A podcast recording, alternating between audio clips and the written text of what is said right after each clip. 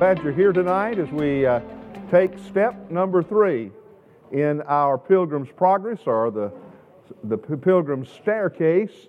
We're looking at uh, 15 of the Psalms that are called Psalms of the Ascent. And we've suggested to you that that word ascent in the Hebrew language means the same thing it does in the English language. It means to go up higher. And so these are 15 Psalms designed to help us go up higher.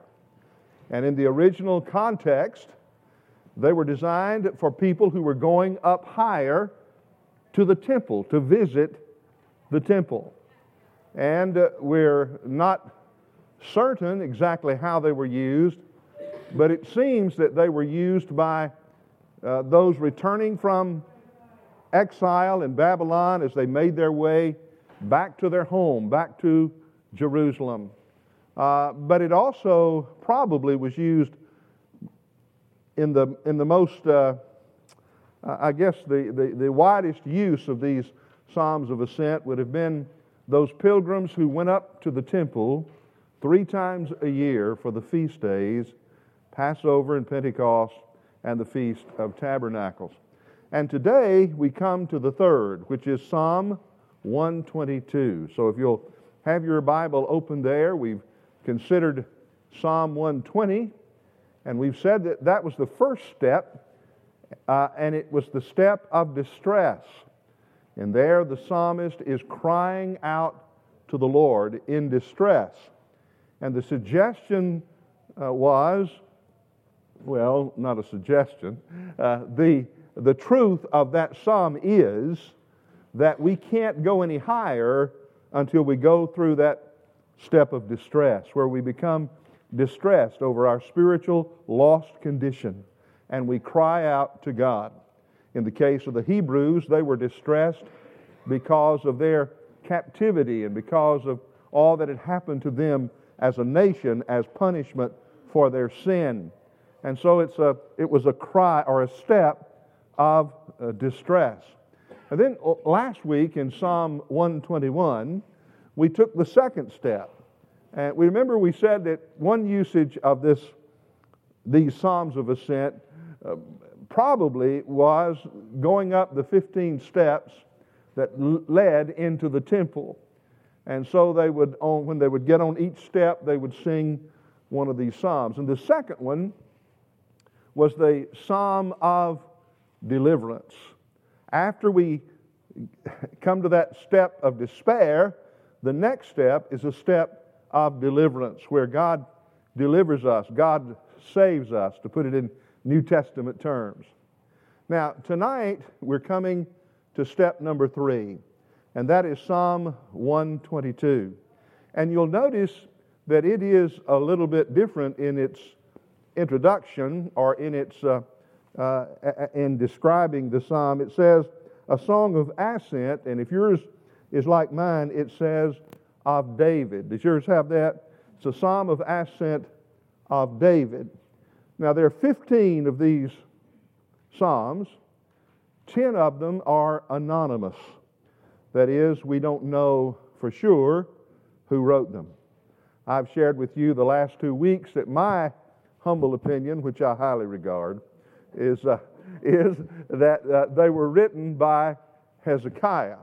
Uh, the context of each of these Psalms just fits the situation in which King Hezekiah found himself um, as the Assyrian army was gathering to besiege the city of Jerusalem. But tonight it's quite clear that we do know who wrote this one. It's a Psalm of David. Now, there are four of the 15 Psalms that were written by David, and one that was written by Solomon. And we'll talk about that when we get to that Psalm. But let me just, by way of introduction, say that there are uh, some contemporary scholars today who doubt the authorship of this psalm being David. And the reason they do that is because of the very first verse in this psalm. I was glad when they said unto me, Let us what? Go into the what? House of the Lord. Well, obviously, That is a reference to the temple. And uh, if you know your biblical chronology, you know that while David desired to build the temple, he was not allowed to build the temple, that it was Solomon, his son, who later was able to build the temple. Now, David uh, gathered all the materials and had everything ready for Solomon, but it was Solomon who actually constructed, or under his, under his uh, monarchy, uh, the temple was built. But I think that does not negate David being the author, because David was not only a king, David was a prophet. And uh, men like my hero, Charles Spurgeon, in the past, and many contemporary heroes, uh, uh, many contemporary scholars also believe that David was speaking prophetically here, that he understood that the temple would be built, and the things that he's saying about the temple will certainly come to pass. So, uh, it, it, my, my, my opinion, and my, well, not again, uh, why I'm using that word opinion tonight, my conviction is that it is a psalm written by, by David. Now, how many of you have ever been to Jerusalem? Have you been? Any, any of you here got to go?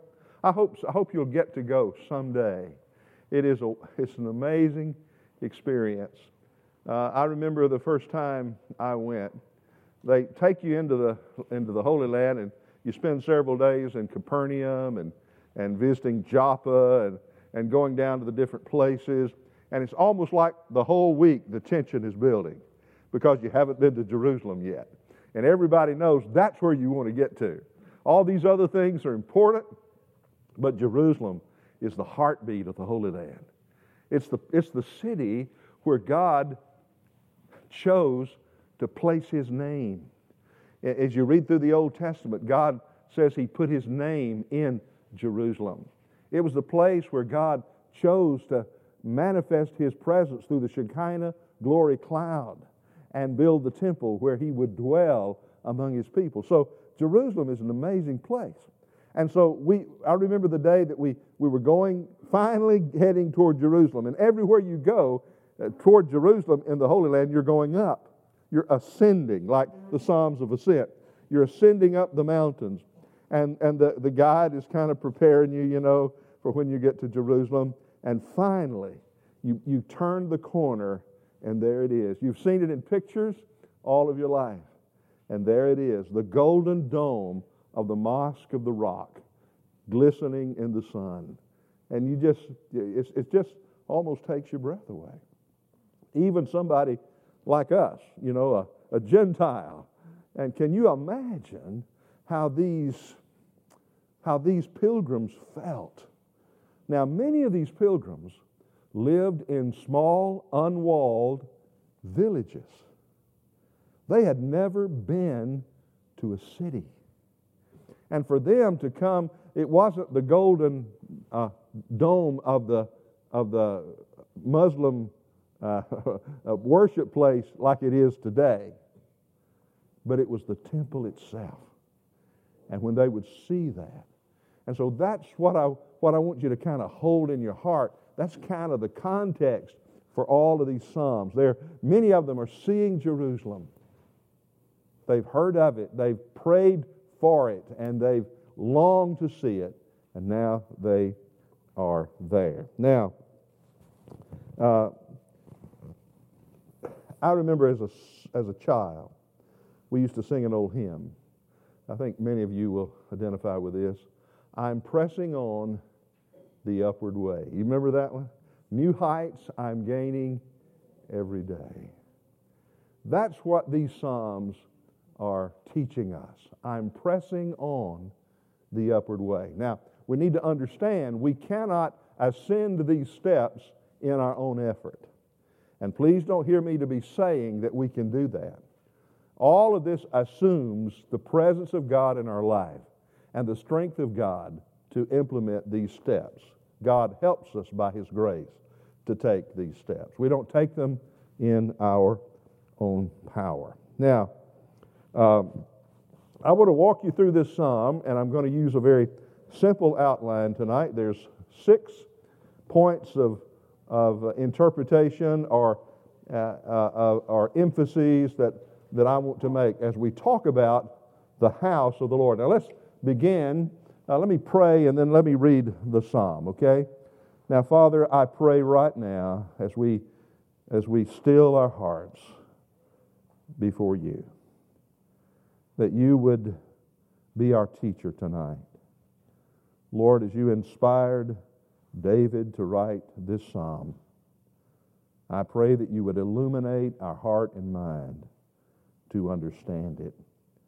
And you'll give us the grace and strength and even the desire to apply it to our life.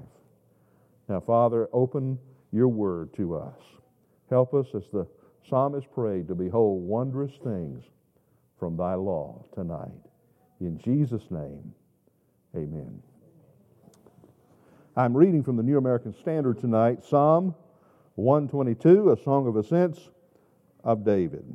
I was glad when they said to me, Let us go to the house of the Lord. Our feet are standing within your gates, O Jerusalem. Jerusalem, that is built as a city that is compact together, to which the tribes go up, even the tribes of the Lord, an ordinance for Israel. For their thrones were set for judgment, the thrones of the house of David. Pray for the peace of Jerusalem. May they prosper who love you. May peace be within your walls and prosperity within your palaces. For the sake of my brothers and my friends, I will now say, May peace be within you. For the sake of the house of the Lord our God, I will seek your good.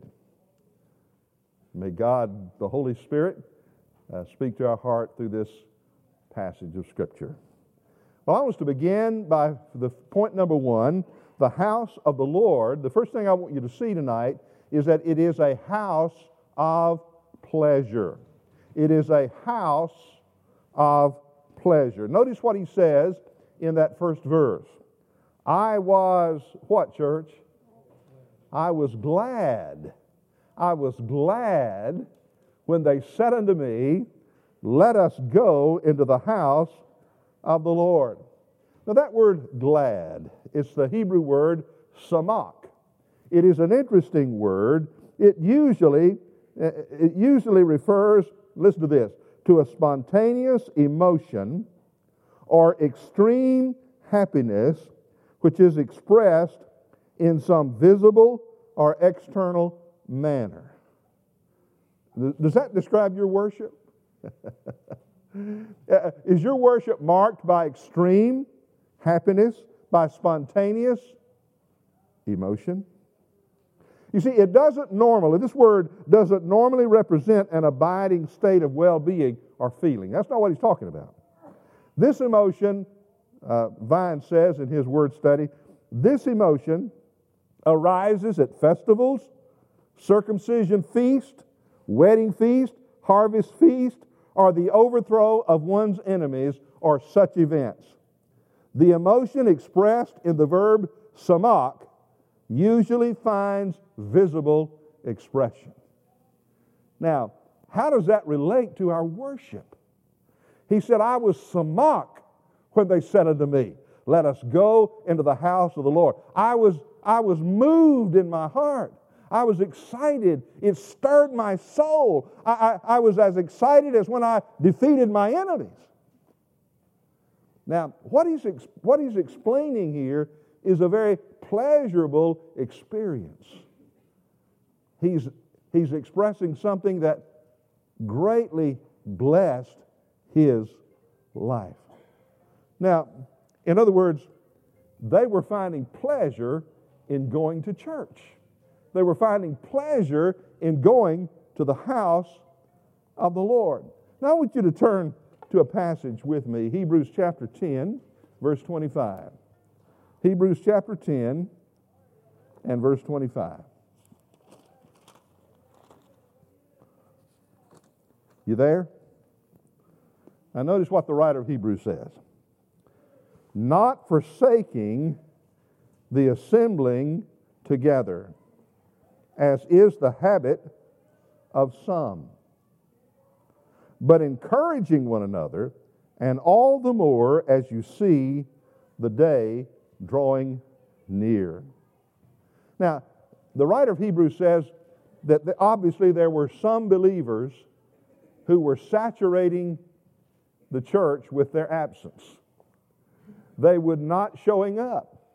They were professing believers, but they weren't showing up for corporate worship. Now, let me give you a little preview of next week.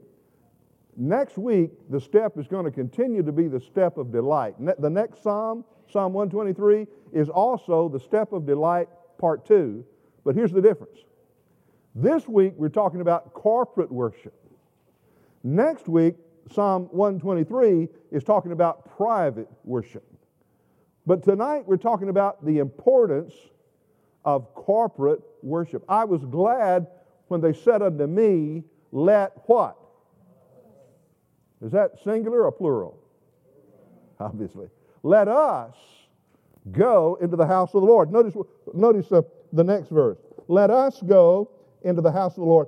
Our feet are standing within your gates.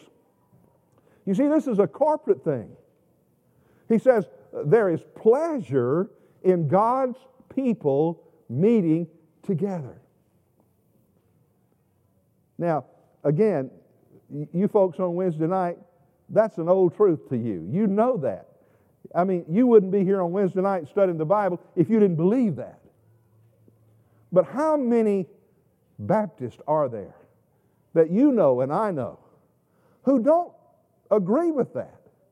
Who don't believe that going to church is a wonderful, pleasurable experience? Who, who have never come to the point in their life. They've never taken that step of delight. They're still on the step of deliverance. They've been saved, but they've never entered into the joy of what it means to worship together. And the writer of Hebrews says, Don't forsake the assembling of yourselves together because we need to encourage one another. Church attendance is important. Amen? I mean, it is. It's important. It's important for what you gain out of it, and it's also important because of your witness and your testimony. I, have to admit that there are times when I didn't want to get up and go to church. Now, I know I'm just being honest. I'm a preacher. I that's never supposed to be the way I feel. You know, you, you know the story about the mother that went in to wake up her son. Said, Son, get up. It's time for church. He said, Mama, I'm not going today. Yes, son, you got to go to church today. He said, Give me three reasons why. She said, Well, number one, the Bible teaches it. Number two, you need it. And number three, you're the pastor of the church and you need to get up and go to church. I, I, I, can I understand. There have been some Sundays when, you know, the old devil say, you know, you got to say something and you don't have anything to say. You ever been there? God, God grows us, doesn't He? Uh, I, I, somebody, I read this not too long ago. Someone parroted many of the excuses we have about not coming to church, and they, it's a similar list of excuses that people could give for not washing their hands. Now, just listen to this. These are some of the excuses you might give for not washing your hands, and see if they sound familiar to people who give excuses for not coming to church. Okay? Number one, I was forced to wash as a child. So I'm not going to wash my hands anymore. You ever heard that? I was forced to go to church when I was a child. Number two, people who wash are hypocrites. They think they're cleaner than everybody else. Number three, there are so many kinds of soap, I could never decide which one was right. I used to wash, but it got boring. I wash only on Christmas or Easter. None of my friends wash. I'll start washing when I'm older. I really don't have time to wash. The bathroom isn't warm enough. And people who make soap are only after your money. You ever heard any of those excuses?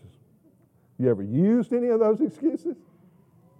Ann Landers shared this little piece in her column. You know that great theologian, Ann Landers.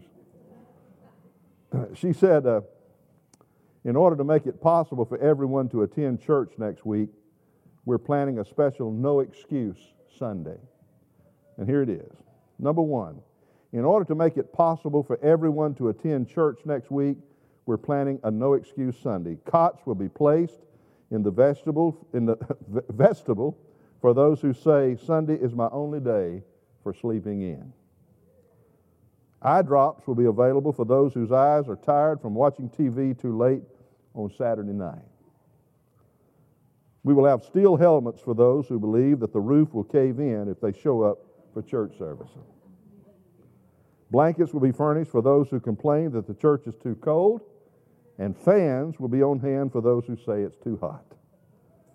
We'll have hearing aids for the parishioner who say the pastor doesn't talk loud enough, and there'll be cotton balls for those who say he talks too loud. Scorecards are available for those who like to count the hypocrites that are attending. Well, I could go on. Hit my last one. This is a good one. Oh, this fits Baptist. The sanctuary will be decorated with Christmas poinsettias and Easter lilies to create a familiar environment for those who have never seen the church without them.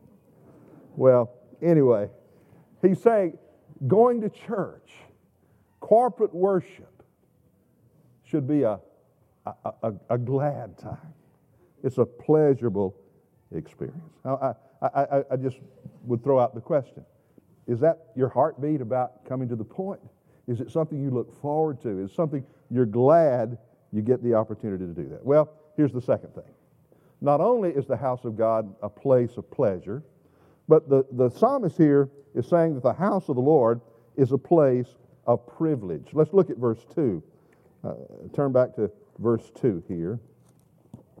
He says, Our feet are standing within your gates, O Jerusalem. So, see, they've gotten there. They're there. And not only are they there, they've stepped inside the gates. Here are these pilgrims.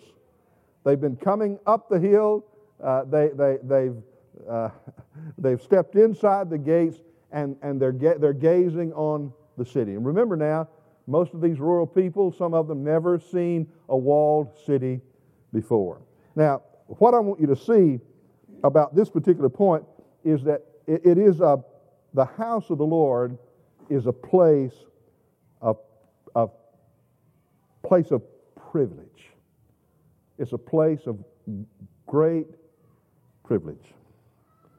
Now, they were absolutely amazed that they had the privilege to stand and gaze upon the temple.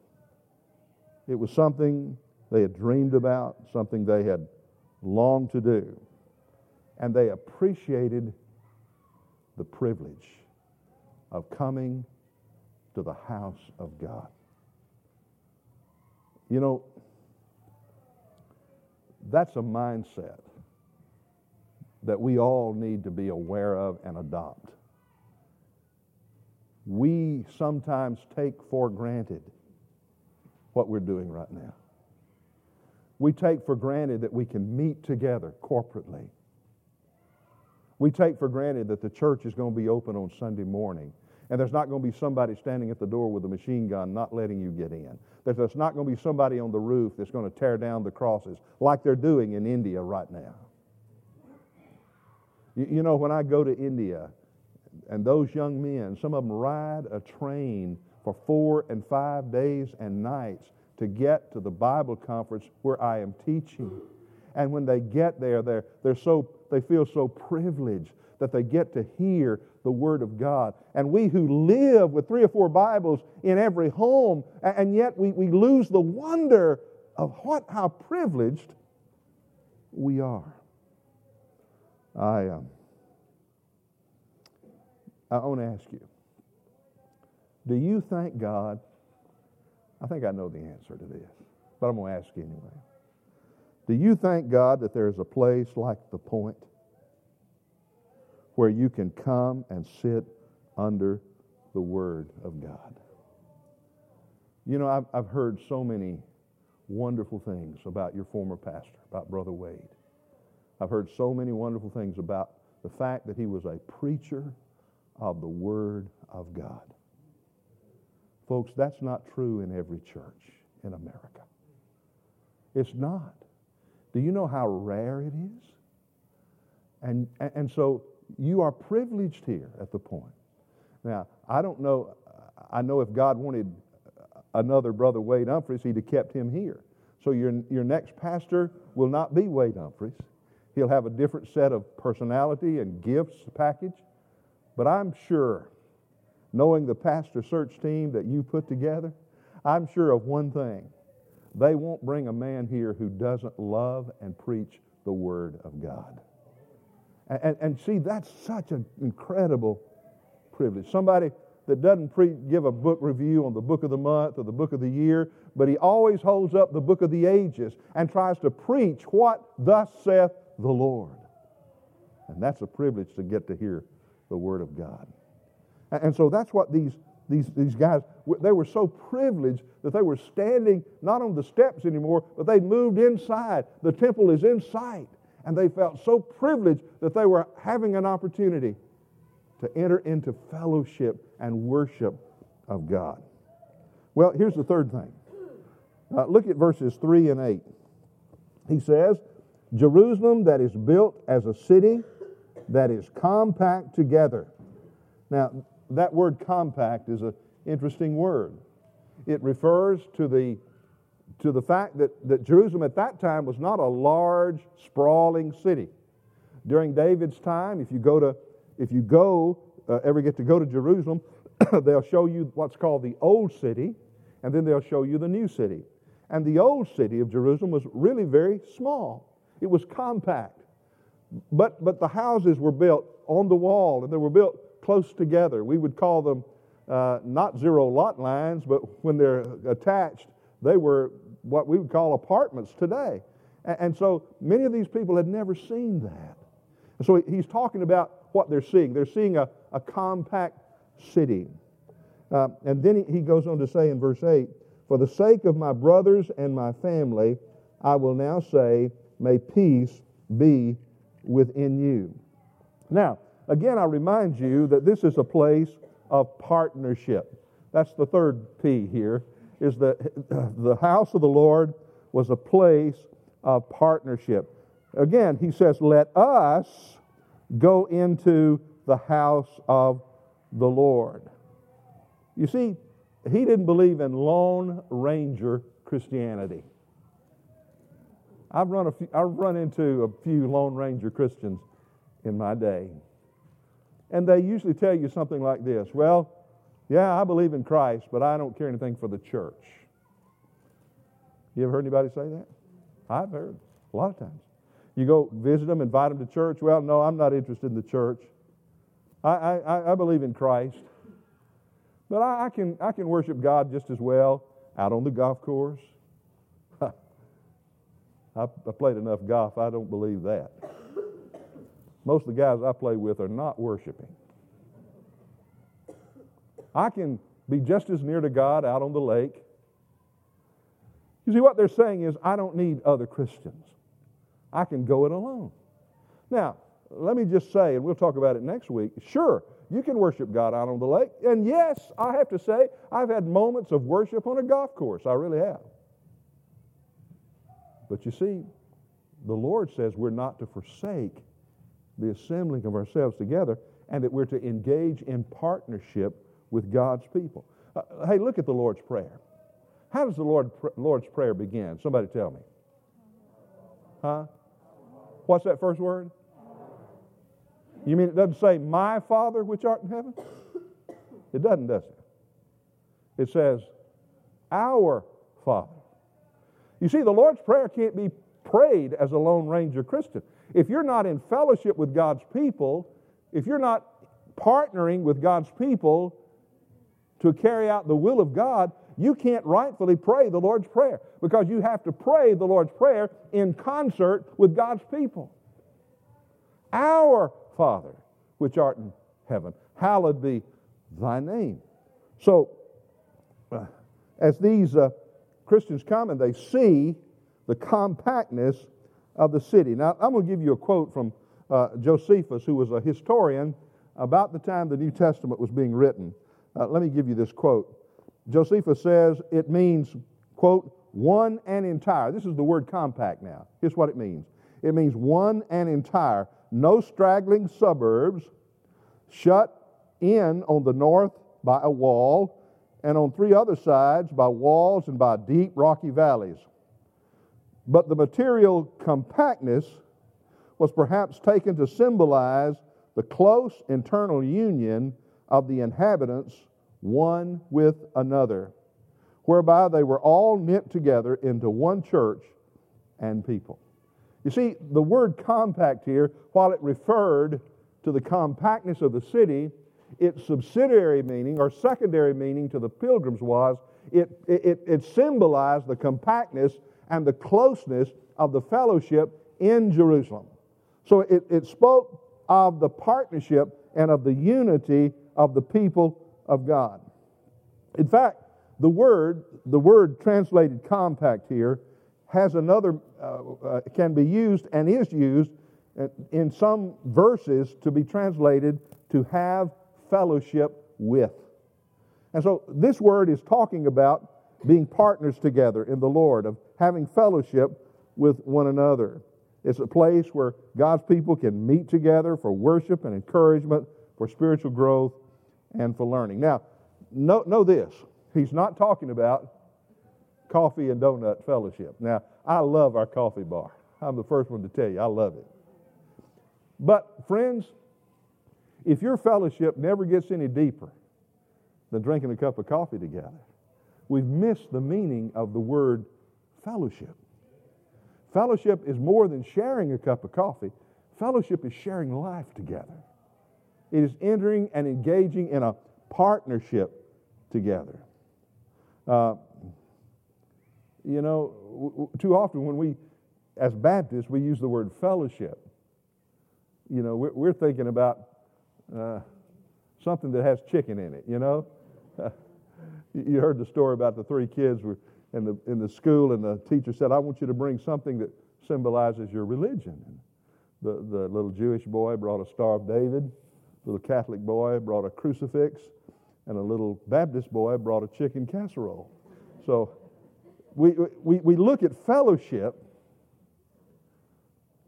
in a kind of a light way. But fellowship in the Bible means sharing life together. It's entering into, into partnership together. And, and, and I'm convinced that there are many people in Hernando and DeSoto County that are hungering for that. They don't even know it, but they're hungering for that depth of fellowship where they can share life, where they can share friendship. How many of you remember the old TV series Cheers? You remember that? I know you don't want to admit you watched it some, but I got my hand up too. Uh, you know, it was interesting. Did you ever pay attention to the theme song to Cheers? Listen, listen to it. Listen to it. Making your way in the world today takes everything you've got. Taking a break from all your worries, it sure would help a lot. Wouldn't you like to get away? Sometimes you want to go where everybody knows your name, and they're always glad you came. You want to be where you can see the troubles are all the same. You want to be where somebody, where everybody knows your name. You want to go where people know the people are all the same. You want to go where everybody knows your name. You see, what people are longing for and looking for, a lot of them are lined up at bar stools all over this county and all over Memphis, Tennessee. They're longing for relationships. They're longing for partnership. They're longing for reality. And they're, they're finding surface stuff and they're drowning what the, the, their appetite with drink and drugs. But you know, if we can show them and model for them the real thing, if we can model for them what it really means to be the church and to love each other and to forgive each other and to help each other, then I think that's an attractive thing that, that people are hungry for. If we can just show them the real thing. I, I like the way David expresses it. In Psalm 119, 63, listen to what he says I am a companion of all of them that fear the Lord. Boy, that's good company, isn't it?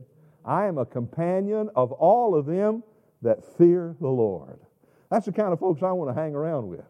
I want to hang around folks that make me better. I want to hang around folks that make me hunger and thirst for a, closer relationship to God. And David said, I, I, I want to hang with those that fear the Lord. That's who I want to be my best friend. That's who I want to be my heroes. That's who I want to be those that I want to live like.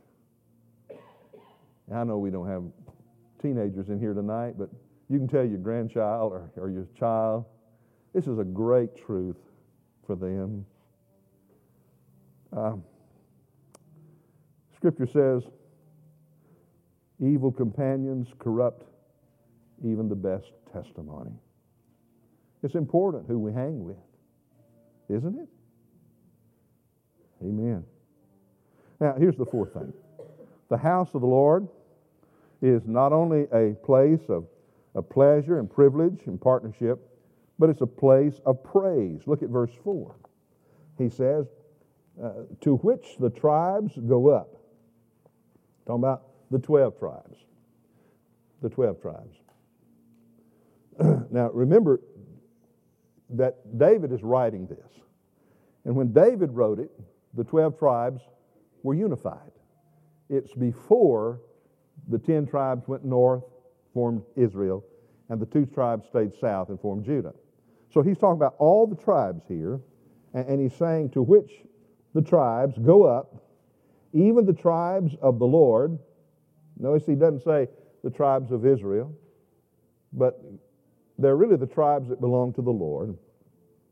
And then he says, an ordinance for Israel. Uh, that word ordinance means commandment. In other words, their going up was a privilege, it was a pleasure, it was a partnership, but it was also a command. You see, they went up because God had laid it out in His Word that three times a year they were to go up. And so they were going up not just seeking pleasure, but they were going up out of obedience to the Lord. So here's the thing there are times when we may come to church just out of sheer obedience. You know, we may have an Excedrin number 22 headache, or, you know, we, we, we may have had a rough week at work. Uh, uh, you know, we may have had uh, a lot of stress in our life, and, and the temptation is just to stay at home, you know? I'm just going to stay at home and, you know, watch Joel. he'll, he'll give me something good, you know. He won't put me on a guilt trip. He won't even mention sin. I'll just watch Joel today. No, I'm kidding. But I mean, there are times when you don't feel like going. And when we don't feel like going, this is where this kicks in. We're to be obedient to God. We're to go. We're to go to church. He doesn't say, if you want to, he says, forsake not the assembling of ourselves together. So it's God's will for us to be together in corporate worship. Now, this is uh, uh, verse 4 says, to give thanks to the name of the Lord. So here's where we get our fourth word. The house of the Lord is to be a place of praise. It's a place of partnership, but in verse 4, I remind you that it was a place of praise as well. He says, he says that they are to uh, give thanks to the name of the Lord. A place of praise. A place of praise. And he uses the word testimony here.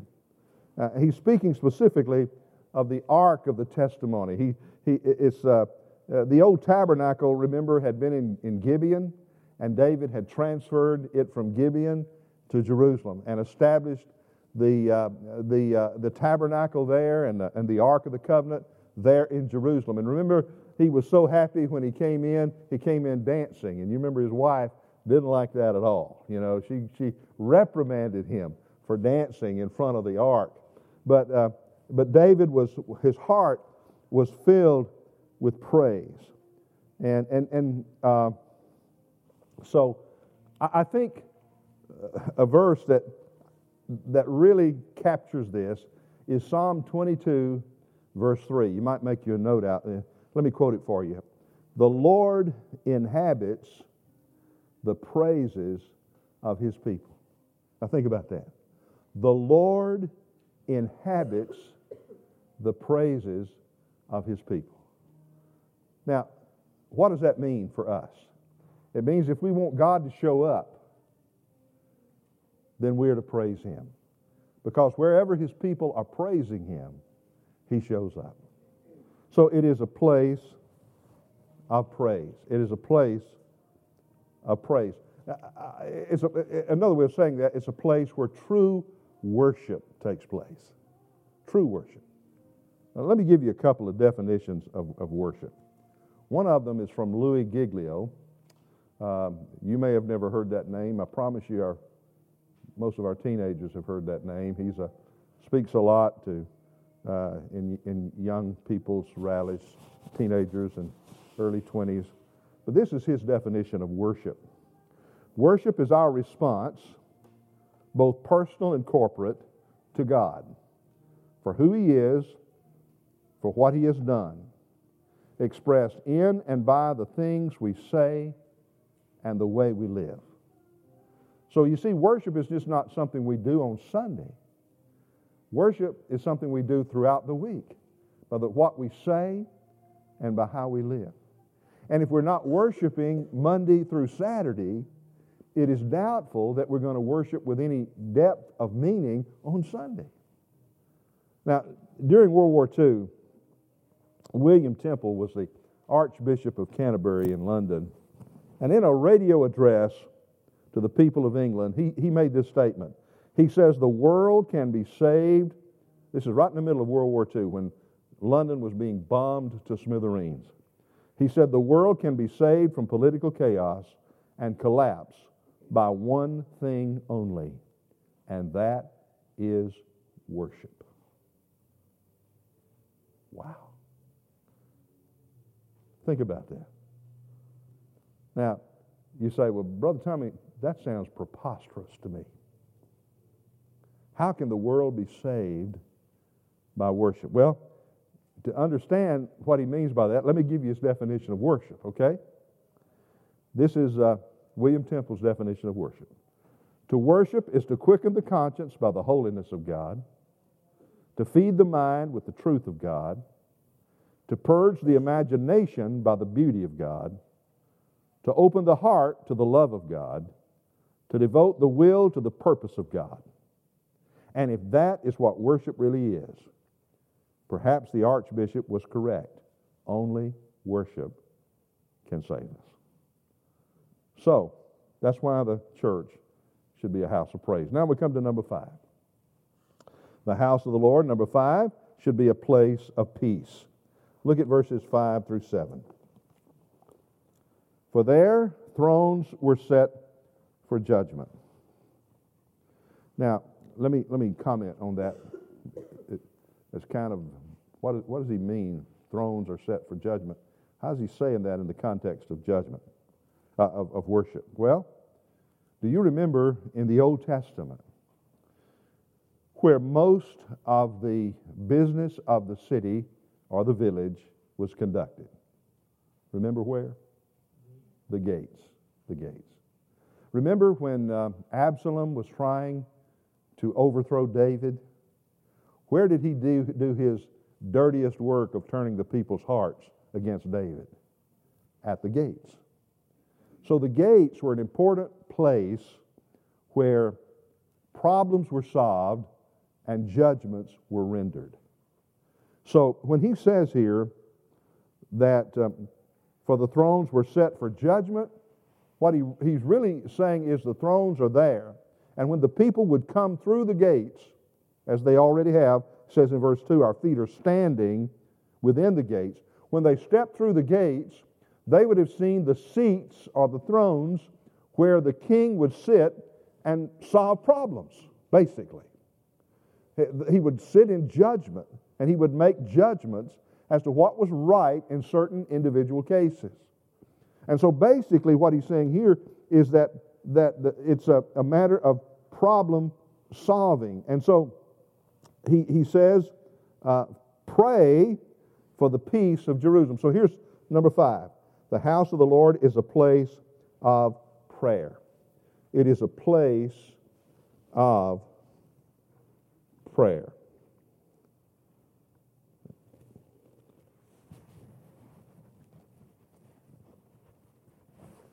Another way of saying that is a place of peace.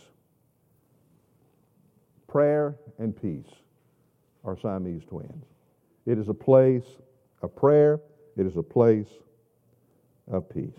He's saying, pray for Jerusalem. Do you see that? Pray for the peace of Jerusalem. Now, we said in the beginning, and I, am closing this out, I'm going too long, but um, uh, that David is speaking prophetically. David, I think, understood what, the, what's, what was hanging over Jerusalem. You'll remember that Jerusalem had anything but peace and has had anything but peace throughout her history. They were attacked by Syria, Assyria, Babylon, Egypt, and then conquered by Rome. They've known very little peace in their history. And so David is saying, pray for the peace of Jerusalem. And he says that the path to peace is ultimately going to be, verse 6, may they prosper who love you. He says the path of peace is a path of love. He said you're going to have to learn how to love. How to love. Uh, now, unfortunately, that's missing today in many of our churches. I, uh, it's sad to see how many churches are in royal battles with each other. And when you have a precious fellowship where there's unity and peace, don't ever take it for granted.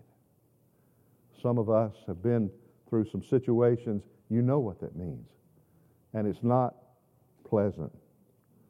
And, and part of it is because sometimes we have the attitude of what's in it for me and pushing my agenda rather than seeking the will of God. Well, let me give you one more, and I'll, I'll finish up here. I've already gone too far. Verses 6 and 7, uh, verse, uh, verse 7 and 8. May peace be within your walls and prosperity within your palaces. You see, in, in verse 6, he uses, May they prosper who love you.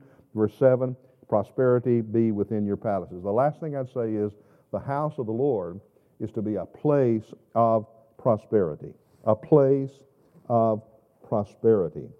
Now, let me just be quick to say he's not talking about material prosperity here. God may be pleased to prosper you materially, and if he is, thank God. But that's not what he's talking about here. He's talking about prospering us spiritually, that we would prosper in our relationship with God.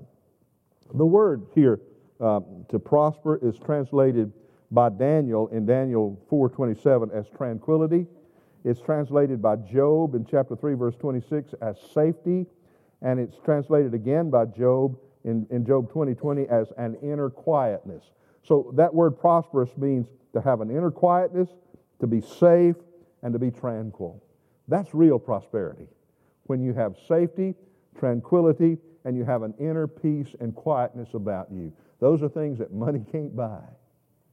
Those are invaluable. And when you have those things, you are exceedingly prosperous. And if you don't have those things, regardless of how many millions you have, you're not prosperous. Well, let me close this thing out. Let me give an application and we're through. The church is our Jerusalem. What, what Jerusalem was to ancient Israel, the church is for us today. Hebrews 12, 22 through 24. I won't take the time to read it, but if you'll mark that, it compares the church to the, to the old Jerusalem. He says uh, um, that several parallels between Jerusalem and the church. Jerusalem was a place to bring together the different tribes into a unified nation, and the church is to bring together God's people in unity. Uh, Jerusalem was a place where justice was provided. The church is a place where you and I find justice through Jesus Christ. We are justified, not by our own works, but by the finished work of Calvary. And just as the pilgrims anticipated their entrance to Jerusalem, this is good. Listen to this. I'm closing. So we who know the Lord should anticipate our entrance into the new Jerusalem. Amen? We anticipate our entrance into the new Jerusalem. What a day that will be. What a day that will be. Well, how'd you do? how'd you do? Is church delightful to you? The scripture uh, encourages us to love the church. Christ loved it enough that he gave his life for it. So we ought to love it. Piper put it this way God is most glorified in us when we are most satisfied in him. When I am satisfied in God, He is glorified in me.